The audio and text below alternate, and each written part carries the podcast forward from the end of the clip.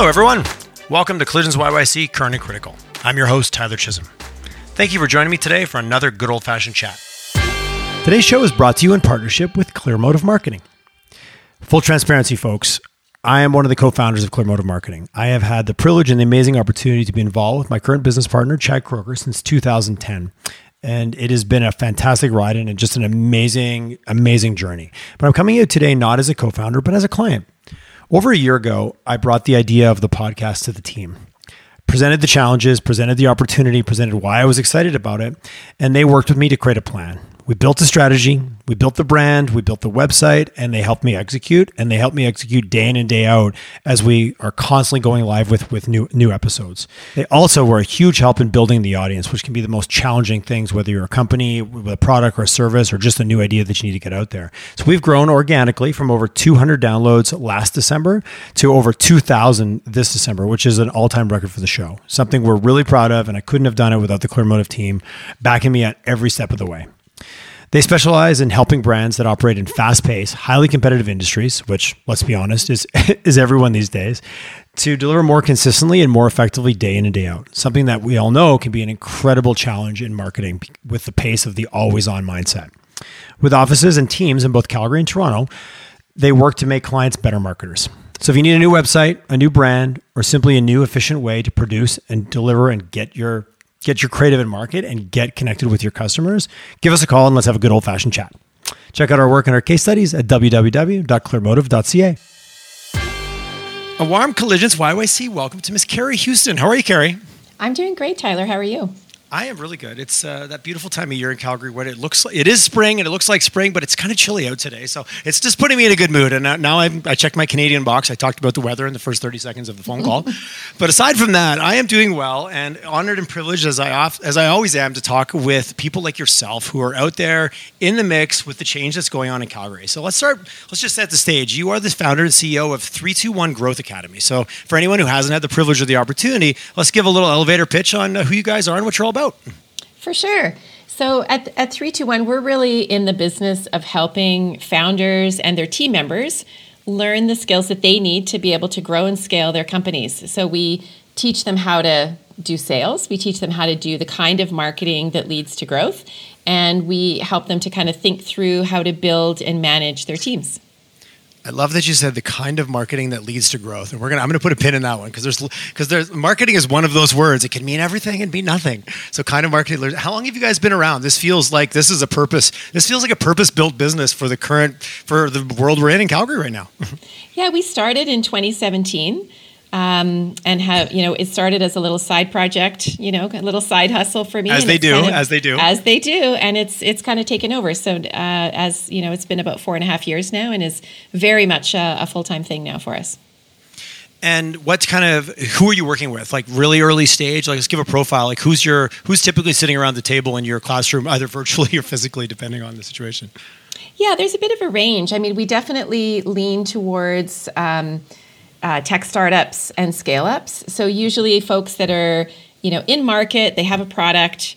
They, they think they have product market fit. They might be wrong, but they think they have it. Uh, they've probably got some early revenue or early customers. Um, and are just really starting to look forward to growing and scaling the company, but perhaps realizing either they've got some challenges and aren't really quite sure how to get there. Maybe they're seeing some friction, it's not working quite as well as they thought, or they're doing this for the first time and they're not really sure, you know, what a, a growth roadmap would look like and, and how to get there I appreciate that. If uh, that, that that could be a consulting business or an education like that, you could fit a couple different things into that into that profile. How's it changed since when you first started? Like, I'm just curious of who was coming in the door in 2017 versus who's coming in the door now. Uh, uh, who, who are who are those individuals? Mm-hmm. It's it's you know it's an interesting question, Tyler, because you know I think when I started the business you know, I either got the reaction where people thought, that's a great idea, or they thought, that's a great idea, but I think you're going to be finished in 12 months. And mm. so the interesting thing uh, that we've seen at 321 is there's so much growth in the in the sector. We're seeing so many more startups you know get started we're seeing more of them survive and thrive we're seeing scale ups realizing they've got some talent gaps and so for us you know I, I think the biggest uh, change over the last four and a half years is the realization that the market is actually a whole lot bigger than what we thought, which is a great a great thing for us. And from a from a client base, do people come from like? Are you fairly Calgary centric? Is it Alberta? Is it do people come from outside looking for your services, or do you really cater to that Western Canadian, you know, Calgary, Alberta audience?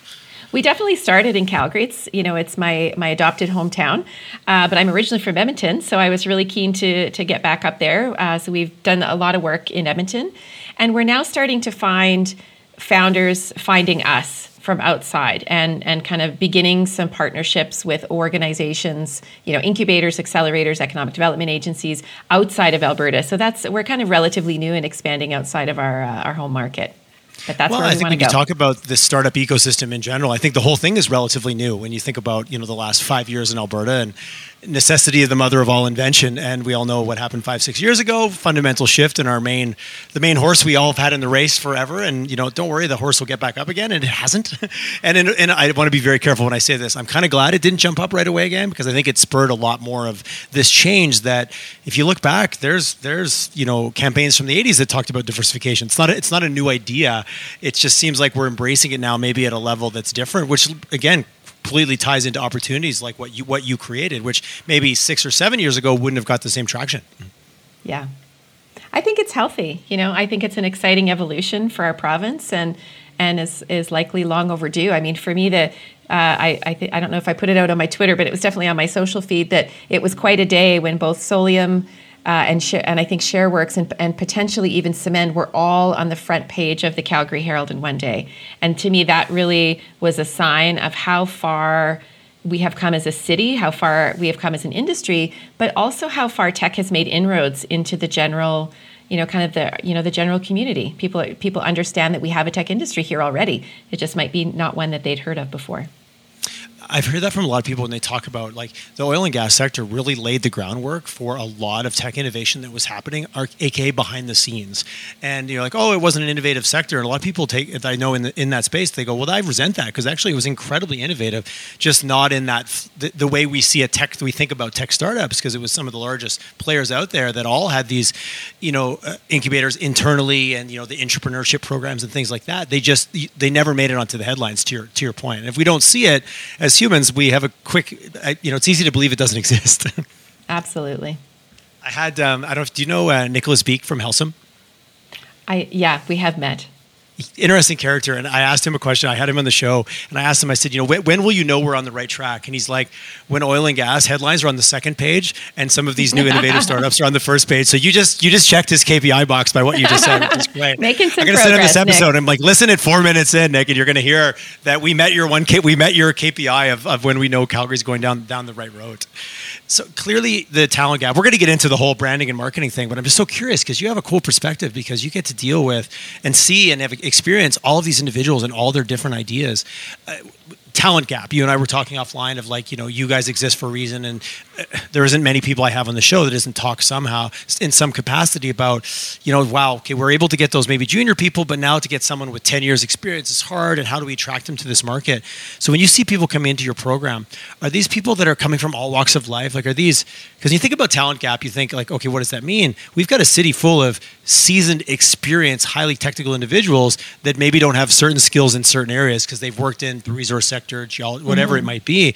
How is that journey for them to retool for this new, more agile, you know, completely different, but yet they're bringing skills to the table. They just not might be the exact skills they need to run this new business. Yeah, you know, if let, let me give you an analogy. If if I was an accountant and I had worked for a SaaS software company my whole life, and I went to go uh, apply to you know an energy company to be a joint venture accountant, I know accounting. You know, I have my designation. I went to school and studied that, but I don't actually have that. Um, you know the application knowledge you know the situational fluency. How does it how does accounting you know work differently in this environment? And so it's not that people don't know marketing or people don't know how to sell in this market. It's you know a they don't have the the um, the the knowledge of how those practices might be a little bit different in technology, where often you're selling an intangible, you're selling in a you know in a different you know in a different milieu. I think the the other side of it is the same way that God forbid nobody would want to hire me in a big company. You know, a lot of big company cultures are very you know conforming um, conforming cultures. So you know, do, you the, swi- do this you- thing and sit in this. It's the small cog in the in the in, the, in the big complex machine, You swim in your lane. You swim in your lane. Stay in your lane. And so, you know, it, I think one of the things that a lot of early stage companies really value are employees that you know are you know highly conscientious but are also natural silo busters they naturally think about solving problems across the organization they're naturally collaborative they naturally take a lot of initiative um, often we don't have you know we, we have role portfolios we don't have a job description you know i might be tackling marketing and sales and also have to sweep up the floor and The, so ma- the many the many hats analogy that we've all as entrepreneurs like our desk isn't big enough for all the hats that we have to hang on. Right. And so I think I think again, I think culturally, you know, I think a lot of folks that are in have have spent a number of years in a more traditional industry might really welcome that experience, but they might have to be invited in in a different way because it's not it's not what's been, you know, their norm. Yeah, no, understandable. And so much of that is the soft side of what you just talked about of resilience, adaptability, curi- like intense curiosity, a willingness to bust out of your like, hmm, well, you know, in, in, in a world of being an entrepreneur or a startup, if you stay in your lane, you'll probably, you, you probably won't survive because that lane might run out. and if you stay in it and you stay in it too long. So in your, to be, to be clear with at three, at 321, you're dealing not necessarily people that are looking to reskill and retool to go into different jobs, but it's more, or maybe, sorry, I'm, I'm making my own assumptions here. I'm thinking about that startup founder, but you're also, I'm assuming, working with people that are going to go work at those small startup companies as well. Is that correct? Yeah, we, we work with founders and the members of their current team, but you can definitely stay tuned for more on reskilling and upskilling coming to the airwaves near you soon. Oh, that was an interesting. That was not a that was not a plant. Everyone that happened very organically. very good content when it just shows up. So new things on the horizon. But I because it just it literally comes up with everyone I talk to is like how do we set ourselves up for success? And if you've got a company that's got some rapid growth and they can't they can't get the team members they need, well, obviously that's gonna that's gonna either force them to potentially leave or look to other markets. And how has some of the work remote and some of the highly you know now work from anywhere mindset? Have you seen that as a shift or an impact that now maybe companies here have more options, or is it on the reverse that companies other places can now come here for our talent as well without actually having them to move? I think it's both. You know, I mm-hmm. think the I think the winners will be the companies that understand. Uh, you know, if it, you know that they're able to build kind of that engine of growth in their company, so that they understand the kind of skills and talent that they need, and they do a really good job of establishing their own brand in the market. So, kind of leaning on the brand conversation a bit. You know, employer branding is something that we uh, many companies really haven't had to worry about, but it, when the talent is tight um, you know how you are perceived in the market how you know am i going to be really proud to come home and say i got a job at abc co. to my friends and family. I think that's that's going to matter. And so companies that are good at marketing not just their products but themselves uh, i think will will fare really well No, I think uh, that's interesting as we pivot into the, the marketing and brand conversation. That employer branding, and it's so interesting. Companies focus on it. There's so many interesting stats around, like the cost of recruitment goes down, retention goes up. There's so many of those, like the numbers that back that up. But you know, we go in this feast and famine, like it's either an employer market or an employee market, and where you hit that balance, and the balance point seems to swing right through. Like it always seems like a pendulum. Kind of feels like the housing market sometimes. It's either favoring one group or, or it's favoring the other. So when you work with, you mentioned, you know, the kind of marketing that drives growth. I'm assuming that employer brand is an aspect that, that you start educating, getting them to think about when it's probably the last thing on their mind when they're in startup mode. Yeah, I think it's I think it's cumulative, right? Like you know, three two one is doing well today, not because we had a great 2021 Q1. It's doing well because of the cumulative investments that we've made over the last four and a half years.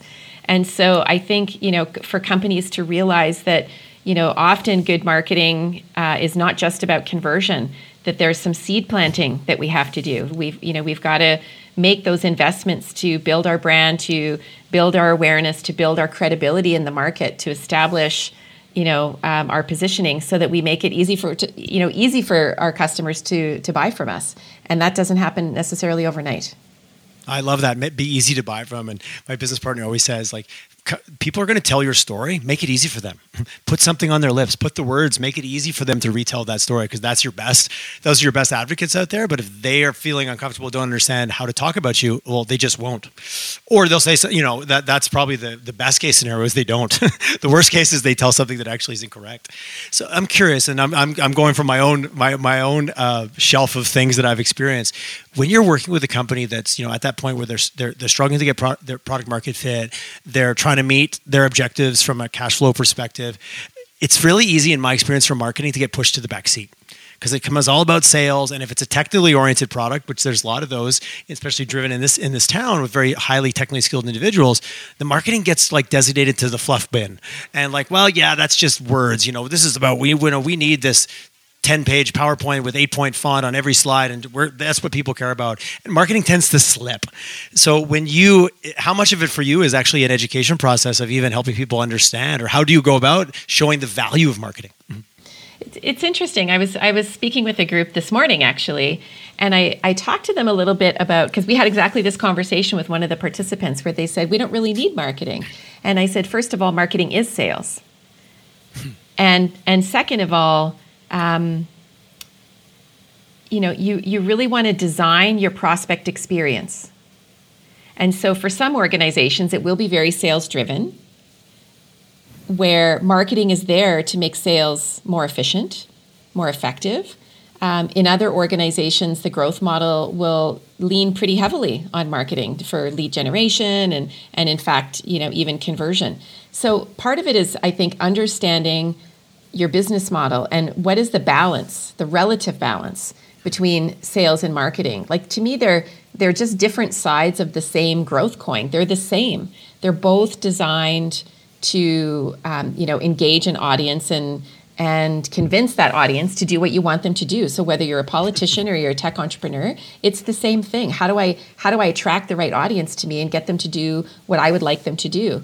And their sales and marketing are just different tools in the toolbox but they're so complementary it's a bit of a shame when they're not used well together and I find they, they make they are bedfellows. They literally are together. But you're right; it's about influence with the desired outcome, and that's where you know marketing is almost the influence, and sales is the outcome. But it's not even that cut and dried. Well, here I'm gonna I'm gonna throw a third, the third asteroid into into to blow up those two. What about the word brand? Where does that where does that come into the mix? Because that's talk about a, a, marketing gets misdiagnosed. Talk about brand as a well, that's my logo. I have a brand. Like it means so many things to so many different people. What does it mean in the startup world, and like kind of what obstacles do you see around that for them? I think I think brand varies, right? Like m- most of my background is enterprise B2B software. And so can I have a pretty average logo that's not very stand out and still crush my numbers? Absolutely. But that's not what brand is. So to me, brand is it's the change that you want to make in the world. It's who you are, it's your values, it's why you're going to win. It's the embodiment of your strategy and and your logo is an outcome of the brand. Your brand is not the logo. And so i think kind of getting people to understand that and, and the example that i often give is if i wanted 321 to be you know a small little side hustle it would have stayed a small little side hustle. But if i wanted it to have much bigger social and economic impact that is part of the brand. So the choices that we make on our strategy the choices that we make on our sales and marketing reflect the reflect that so your brand, in, in some ways, if, if you think of it more holistically, it, it, it can be uh, you know, very closely tied to your North Star, like what you're trying to accomplish when you've got a company that is struggling with back to the product, like we think we've got the right product, we think we've got the fit. I also hear a lot of times like, well, I don't really have time for that. I'm so busy working on that. I guess when you know, in your experience, when you're taking them through this process, is it is it helping helping clients understand how they intertwine together, that it is part and parcel? Because oftentimes it's like I'll do that later, and I've run into that conversation frequently because that feels it doesn't feel as important in the moment. And what I'm hearing from you talk is that it is, and I agree, it's so much more intrinsically tied to why you even started to do this in the first place. But I find that can usually that can so easily get pushed aside. For those of you that listening that have been uh, in any room that I've been in, you've probably heard me say, "You pay or you pay." so you can choose to not do validation up front and you could go pay, make a big investment in building a great product. And then when you're finished and you're not clear on who's going to buy it, you're going to pay. You're going to make that investment then. So to me, it's, it's not it's not like there's some shortcut where I don't have to do the hard work of figuring out if my idea is actually a viable business. Your real choice is just when you're choosing to make that investment. You can make it up front, and yes, it will seem like it's slower and it will seem like it's holding you back. But you know what? It's going to be slow and hold you back no matter when you do it. You're just really deciding when you do it. And it's just it's it you de-risk your venture pretty substantially if you do at least a moderate job, a good job. It doesn't have to be an excellent job, but if you do a good job of that up front, you just massively de-risk your investments. I think we just stop right there, Carrie, and just like that's your mic drop moment. I was like, I, am I'm gonna play that in meetings going forward. I'm like, wait a second, my friend Carrie has something I'd like to interject into this meeting because you're absolutely. It's like it's like project planning. Like you can plan up front, or you can plan later when it's derailed and it's a mess and it's smoldering on the side of the road. Yeah. Uh, and from your experience, uh, you know, obviously you, are from Alberta, and I'm in your career, and looked at your creeped on your LinkedIn a little bit. You, you have had lots of diverse experiences. Where do you think you know? Do you have a point of view in terms of waste, where we sit in Western Canada in terms of just sophistication? And this doesn't feel it never has felt to me. And I've had and there's a lot of good marketers here, so I want to be very careful with this. I'm to get some hate mail, but that's okay. That means they were listening. Uh, that this is not necessarily a marketing first town. That in the way that we've navigated with you know large industry and you know the resource sector, marketing wasn't really a very you know highly used tool in the toolbox for a lot of companies. They just did business and made deals and new people, and that's how it went. But it feels like, and I've had a lot of people on the show, even at a higher level, say, you know what? I think Alberta has a bit of a marketing and a brand problem when you talk about the message we've put out there to the rest of the world. So, curious your point of view, and this obviously this is your this is your POV of kind of where do we sit in that cycle where you know other cities are are we challenged? Are we a little bit back on our heels, or do you see that no, that's not the case? You know it's interesting. So when people say, you know, I need a marketer, I always say, well, what kind of marketer? You know, so I don't think it's so much like Alberta doesn't have great marketers. I think we have different kinds of marketers than perhaps what tech needs. So I think you know, I call them like, you know, T2P marketers, like downtown big office tower, big company marketers. They often are charged with a lot of work around investor relations they they do a lot of work in the media, public relations. They might do a lot of work around employee and internal communications. Well, those typically are not huge priorities for smaller, high growth tech companies. I mean, those investor- are arguably more almost comms. Those are comms roles rather yeah, than actually market. Right. If you really start to break down, and for anyone not in our in our world, the, all the titles are confusing. So I empathize with anyone who's looking in from the outside, going like, "Well, what do you do?" yeah, but I think, and and and and it's it's exacerbated by the fact that we. I mean, I went to the U of A. I you know took a lot of marketing courses at, at the U of A, but we are steeped in the mindset of a resource-driven economy. So if if I you know if if I go work for an oil company, I don't have to worry about how I differentiate my product. I don't have to worry about how I price my product. I don't have to worry so much about why somebody would buy my oil from me instead of, you know, from from one of my comp, you know one of my competitors. And so the marketing is different. And I think in a in a tech company, it's those differences that really matter. We have to generate interest. We have to be, make the market aware of who we are. We have to make them want what we have. We have to understand how to price it in the context of the value that we deliver. And in a resource driven economy, all of those things are already defined. And so marketers just have to exercise different muscles to do their job well. So it's not so much that I think we don't have marketing in Alberta. I think we just we've had traditionally a different flavor of marketing. And and you know, as we've talked about Tyler before, there's there's a lot of transferable skills and a lot of transferable knowledge and, and opportunity in tech for people that that have been in marketing for in traditional companies. But there is this nuance, and and the nuance matters. Yeah, yes, yes. It, it, in, in all forms of your marketing and your message, you write the words. You know, as my creative director used to say, like get hung up on the words because they matter. It's the it's it's the what's in between. So in terms of the education, the people that come in. Uh, you're giving them that gift of understanding the role that marketing can play and probably i would imagine the first initial phases are just helping them redefine what it actually like actually giving it a, a meaning or putting it in the right context yeah it's it's redefining what marketing is and and helping people to understand that yes the website is a marketing to do but it's also where does the where does the website sit in the buyer journey? How do, how is the buyer influenced by what's on the website? And how does marketing influence the buyer behavior as a consequence of how they design that that experience?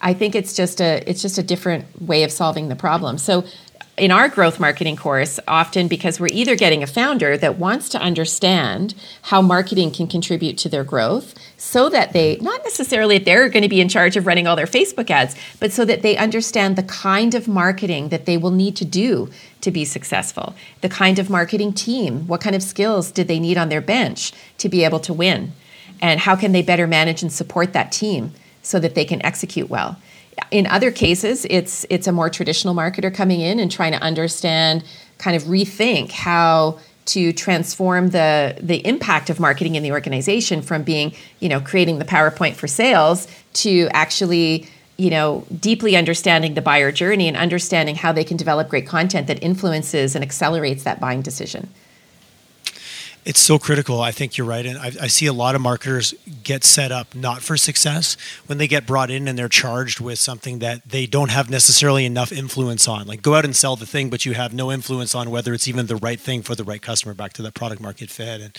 and I think I read an article years ago, uh, it was a couple of years of Harvard Business Review about like why the CMO has the shortest tenure in the C suite. And they just talked about the different areas of like, you're rather, you know, you're the CMO who's brought in to do a campaign or build a website, or you're a CMO that's brought in to go, hey, we don't even know what the fit is or what our customer cares about, go do that. You know, how close and far you are from the P&L makes a big difference on what your success is going to be and how much you can influence the product. It's interesting because it gets very, and I see a lot of marketers maybe in Western Canada get brought in at the execution level and they don't get necessarily that influence kind of up the chain of events. And it, it sets everybody up for lack of success. Mm-hmm. Well, and, and that's why in our courses, you know, we really encourage founders to attend with their teams because we don't start with here's how you run a great campaign. We start with what's the problem that you're solving and who are you solving it for and what value does that create and what does that imply for how you price? What does that imply for how you message? What does that imply for how you engage the market? And so you know, if, if you're hiring a marketing intern, it's not very likely that they're going to come away being able to answer those questions on their own. Marketing is by like many like many functions in the business by nature is strategic and is collaborative. And so good marketers are you know are those silo busters that can kind of work across the team and get that alignment so that they are able to be successful as they execute whether it's a website or a Facebook ad campaign or whatever. I think you pick such a great example with a website. Like a website is never a website build. It's a full deep dive on what you sell, how you talk about it, the service, the way you present, the look. Like it forces every stone to be unturned, and sometimes it gets minimized. Of like, oh, it's it's a checkbox item. Oh, we just need to do a website but yet everything about your business and how someone sees it experiences it back to your point like a brand isn't your logo it's actually the experience you provide. That's the brand.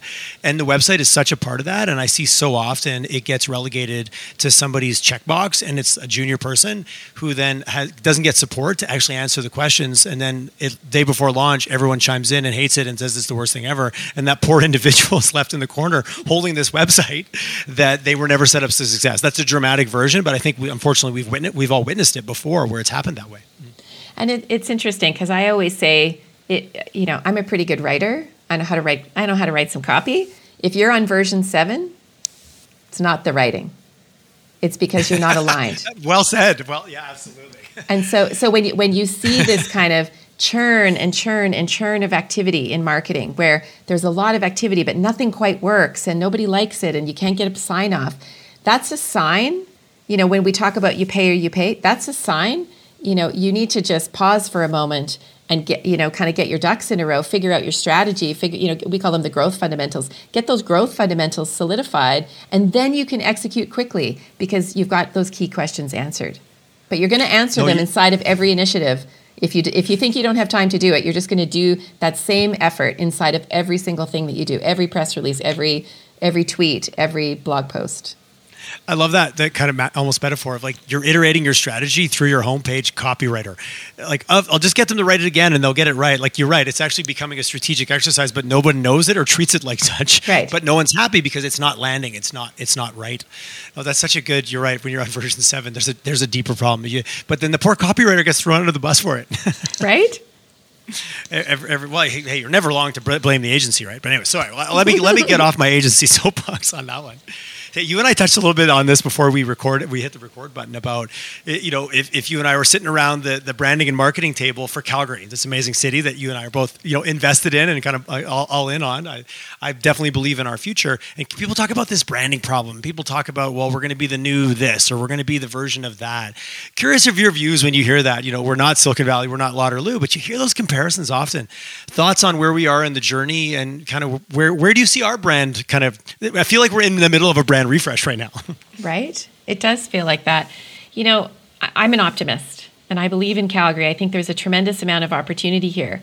I think there are, uh, but that doesn't mask the reality that a lot of Calgarians and Albertans are are facing really big disruptions to their livelihoods and their communities and so we you know we want to make sure that as we go through this transition that we have a lot of empathy for how it's affecting how it's affecting some of our compatriots here um, but i you know i think whenever there is an opportunity to redefine ourselves you know i think timing matters and in some ways, I think COVID. You know, I was I was listening to something on the radio this morning, and and um, you know the DJs were talking about how uh, COVID's had some silver linings. You know, and I thought, wow, that's that's a that's a bold statement. A lot of people wouldn't agree with that. But one of the you the have to things, be very careful when you float that out there right now, right? but it really got me thinking that one of the cool things that's happened with COVID is we've realized location doesn't matter quite so much, and so I actually think that plays into Calgary's favor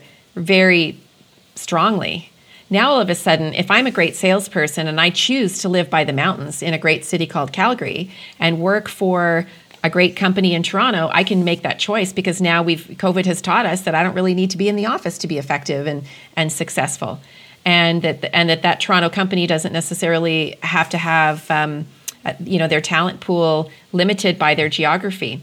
But the reverse is also true. And I think that's that's where there's a great opportunity for Calgary. Calgary is a great place to live. And relative, I mean I've lived in Toronto, relative to many other cities, it is actually pretty affordable. And so all of a sudden if we have a great quality of life and we have a great sense of community and I can really work from Calgary for almost anyone I want, that's really attractive to a lot of people. And I think that that should can and should play into how we rebrand. That it's not we're not selling come and work in Calgary because we have the most you know second most head offices in Canada. We're, that was I, the old that was the old was value the prop old, used to right? float around right that yeah. was the old most now, amount of millionaires per capita like all the ones i remember yeah. when i moved here that i heard yeah and now it's about this is an awesome place to live and raise a family it's a great community we have an amazing outdoor lifestyle and so work where you want, but live where you want. I think that's the really great branding opportunity for, for our city.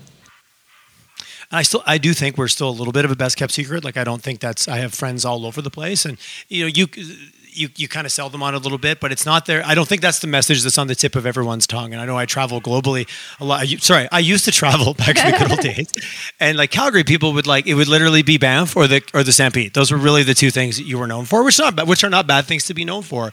But you know that's the challenge when you think of some of these big cities that have these vibes and these energies, like the Toronto's, the Montreal's, and New York's, and Chicago's, and they all have their kind of intrinsic and I, we're not there yet, but you're right. How do we get that out there? And when we're trying to attract businesses, is there even the bandwidth? And you know, whose whose job is it? Is it travel? Or is it, whose job is it to attract that that quality of life play of this live anywhere? And I've seen some cool campaigns in the Barbados. I think is it Nova Scotia's got a big campaign going right now about 15,000 new residents by X because you can live anywhere, come buy a house for 60 grand kind of thing. And it's interesting. Some of the provinces or cities or, or places in the world that have gone gone in all that. I yeah. haven't seen anything like that coming out of Calgary yet or Alberta. Alberta. Mm-hmm. Yeah. Well, it'll be interesting Oppor- opportunity. See. Well, there's a, there's a campaign idea for whoever's, whoever's listening. I, I do agree with you. I, I love it. I, it's the quality of life here is it is fantastic to live in a big city and still have the quality of life. And it is a big small town. I say that I say that all the time. I think that is that is some of the some of the cachet that we do have. Mm-hmm. Absolutely. Um, future where, where do you see it? Obviously you're evolving and you're offering some more. When it comes to the startup community obviously you're looking for trends and looking for the types of things that they need the most.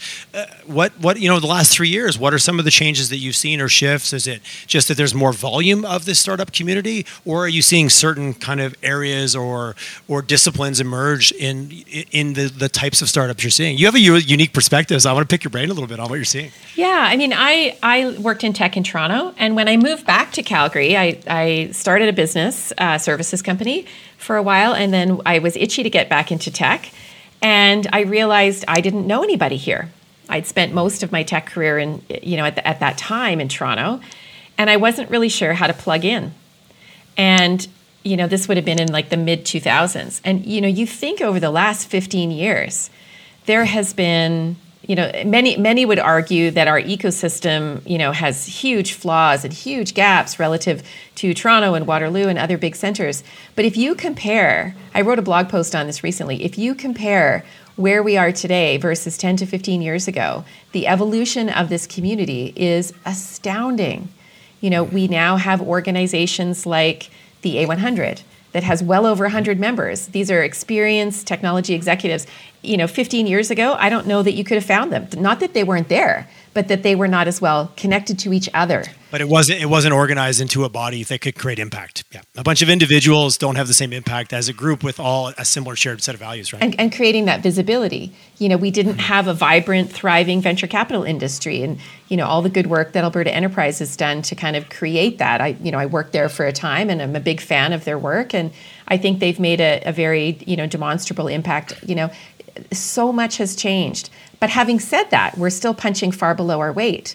You know, organizations like um, uh, Platform Calgary and Brad Zumwalt at, at Zinc Ventures and the A100 have, have done a really good job of evangelizing how we need to move a decimal place or two on the number of companies starting. And, and it's happening, you know, as, as, as our citizens are leaving some of their, their big jobs uh, in downtown and, and, you know, starting to create new companies. But we need to, we need to start, you know, at all, at all levels of that funnel. We need to normalize entrepreneurship and starting companies as a career when kids are young because one of the downsides of having you know this the second most number of uh, you know downtown headquartered companies is that most most parents have jobs not companies. And so like our, our kids under like my husband and i are both entrepreneurs so our kids are very you know they, have been hearing for their whole life about the opportunity to do your own thing which is equally important and interesting as, as having a great job working for somebody else. But there but you know i've volunteered with junior achievement. I've you know i've done lots of volunteering. And there's a lot of kids that just never get exposure to entrepreneurship.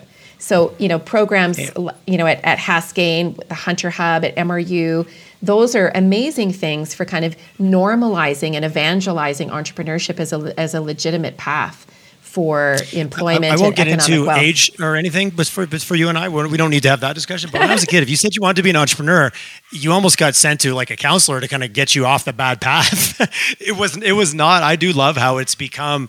You know, I talked to my 17 and 19 year old niece and nephew, and like, well, I don't want to work at a big company. I want to do my own thing, and I want to live the life I want to be, and I want to be mobile. And like, when you when I was younger, that that was the odd man or odd woman out yeah. that had that dream. Everyone was usually on some path to some preset, ordained, safe job. I say in air quotes that no one can see online. Yeah, but it was, it was equivalent. There's no such thing. Right? It was equivalent to saying you wanted to be a rock star. It's like awesome, but get an accounting degree just in case, right? And and yes. now it's kind being of being an entrepreneur wasn't a career path back to you know right. You know, yeah, viral isn't a strategy. so so I think there's a real opportunity to kind of celebrate entrepreneurship. Like you know five years ago, it would have been very challenging for a company like Benevity or Attabotics or Symend or Solium or Absorb to be on the front page of the Calgary Herald where the whole community yep. sees it. And now that's that's happening. So how do we get these amazing success stories out there to the broader public? How do we? Well, how, that's the it, you can be it, right? Mm-hmm. yeah, and how do how do we create on ramps? So that people understand how they can break into tech where there might be interesting new opportunities that are interesting for them. No, and I, I would say like like kudos and you know fly the flag of, of Calgary. The last even from starting this podcast, and you have to be careful of what's a trend versus just your own awareness increasing. I'm like, oh my god, it's a trend. I'm like, no, Ty, you're just talking to more people that are in the space. But it seems like even in the last year and a half, the the acceptance, that those stories, those front page stories, have absolutely increased in the last 16 or 18 months. From before it was kind of anomaly to you didn't even really notice it, to now it's no, it's a, it's a thing. And you know, and again, you you you you also your brain works in a cool way. Once you start thinking about something, it's amazing how much more you see it. But that is part of the process, right? It doesn't feel like an anomaly anymore. It feels like, oh yeah, there's another success story in Calgary. There's another, you know, uh, narwhal, or you know, I know uh, we have Canadian version. I've heard said before. I think uh, I think it was. Um, yeah, Scott from Attabotics, he's like Tyler, it, it, it's a moosicorn. That's what we need. We need moosicorns. so I still I want to get one of my team to animate that someday and just send it to him because I think it's like he's well on that path, obviously, with what they're doing over there. Mm-hmm.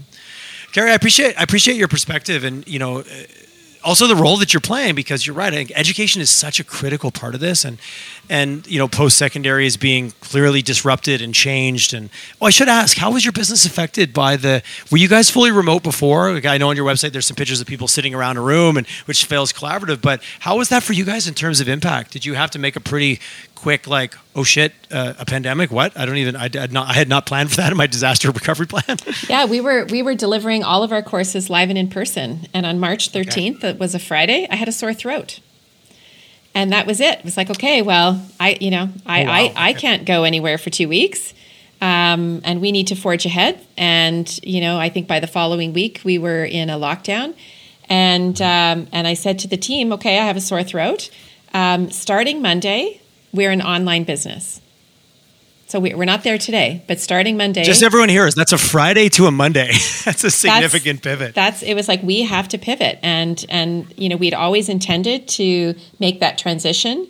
Um, it, we were very fortunate that COVID really helped drive adoption. It normalized online delivery in a way that we had been unsuccessful in in kind of getting getting folks to agree to that. So it created a great opportunity. At the, like while it while it certainly introduced some challenges, it created an amazing opportunity for us.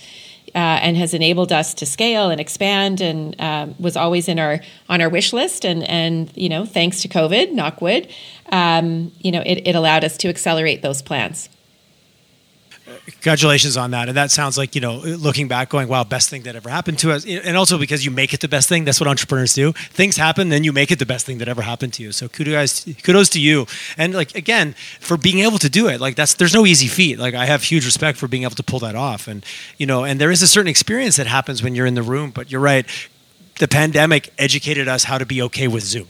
I used yeah. to record all these in person. You and I'd be sitting in an office having a coffee, chatting, and I loved it because the sound quality was better, and it felt like I was like you know having a good. But yet I've been able to interview and meet so many more people. Like I didn't feel isolated through the pod through the pandemic because I had the podcast. Yeah, and everyone was available. Strangely enough, to go. Yes, absolutely. When do you want to meet? Tuesday morning. Like, you know, I think I I think I did six episodes in three days once. Like, I never did that when it was in person because it just was too much of a production. Yeah.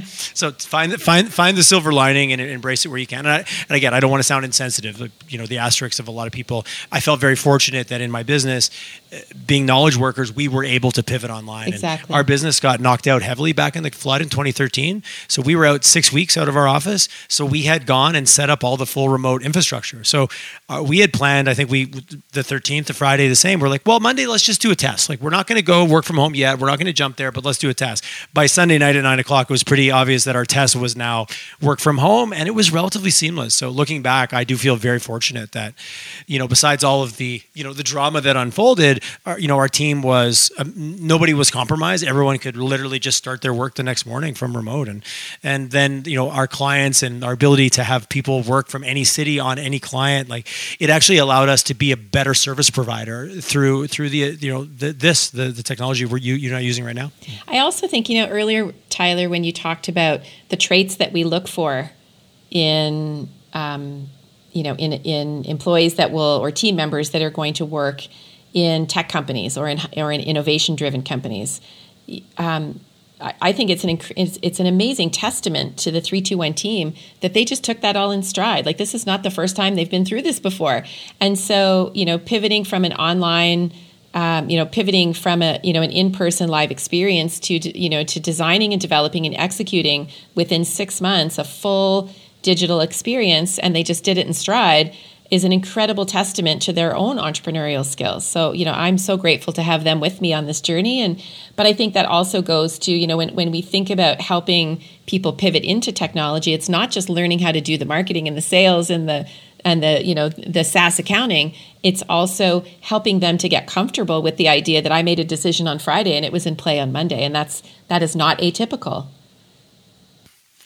No, I, I love what you said. Like being entrepreneurial doesn't mean you have to start your own business. It is also an attitude and a way of working. And in a fast, rapidly changing world, we're all becoming entrepreneurs, whether we kind of like it or not. That resilience, adaptability, and you know those things that whatever career you pick, it's probably going to run out to no fault of your own, and you're going to have to pivot. And you know the world we're going into, change is only going to become more prevalent.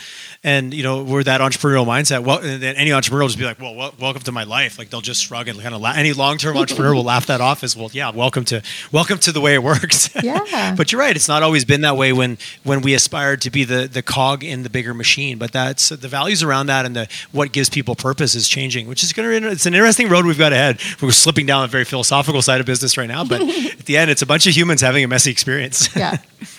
Absolutely. Which is makes it, which is kind of the fun of it. So, hey, what's the best way for somebody to, uh, you know, obviously we've kind of put the name out multiple times, but is it visit your website? Is it reach out to you? What's the best way for someone to one get in touch with you guys from service, but even even talk to you to learn more about what you guys are all about? Absolutely. You know, I, I would invite people to. Um, definitely check out our website. We're in the midst. Speaking of websites, we're in the we're just at the at the early days of doing a bit of a refresh ourselves. But um, definitely, re, you know, uh, have a visit on our website. Follow us on social. I'm pretty easy to reach. I'm a bit of an insomniac, so I'm always on Twitter late at night.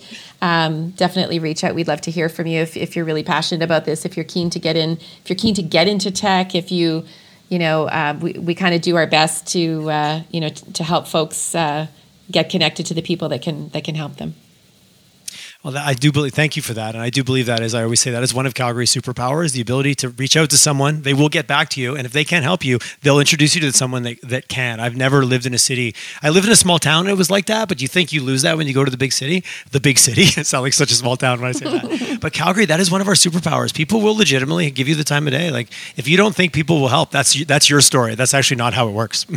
yeah, I mean, there's a reason that when I. Uh, I, I left my uh, my one of my tech jobs to start a company. Uh, my partner and I we decided to start it in Calgary, not Toronto. To, Touche. Strategic, strategic decisions based on the marketplace. No, I, I hear you.